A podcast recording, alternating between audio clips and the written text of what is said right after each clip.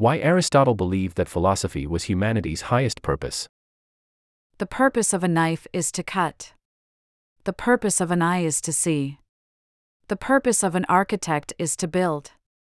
And judging whether each of these entities is any good at executing their given task seems simple enough. But, generally speaking, what's the purpose of a human life?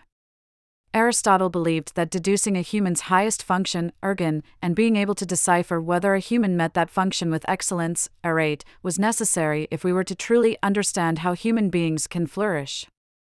In this whiteboard explainer, Monte R. Johnson, a professor of philosophy at the University of California, San Diego, details why Aristotle came to the, perhaps self aggrandizing, conclusion that engaging our highest intellectual capabilities, and, above all else, philosophizing, was the highest purpose of a human life.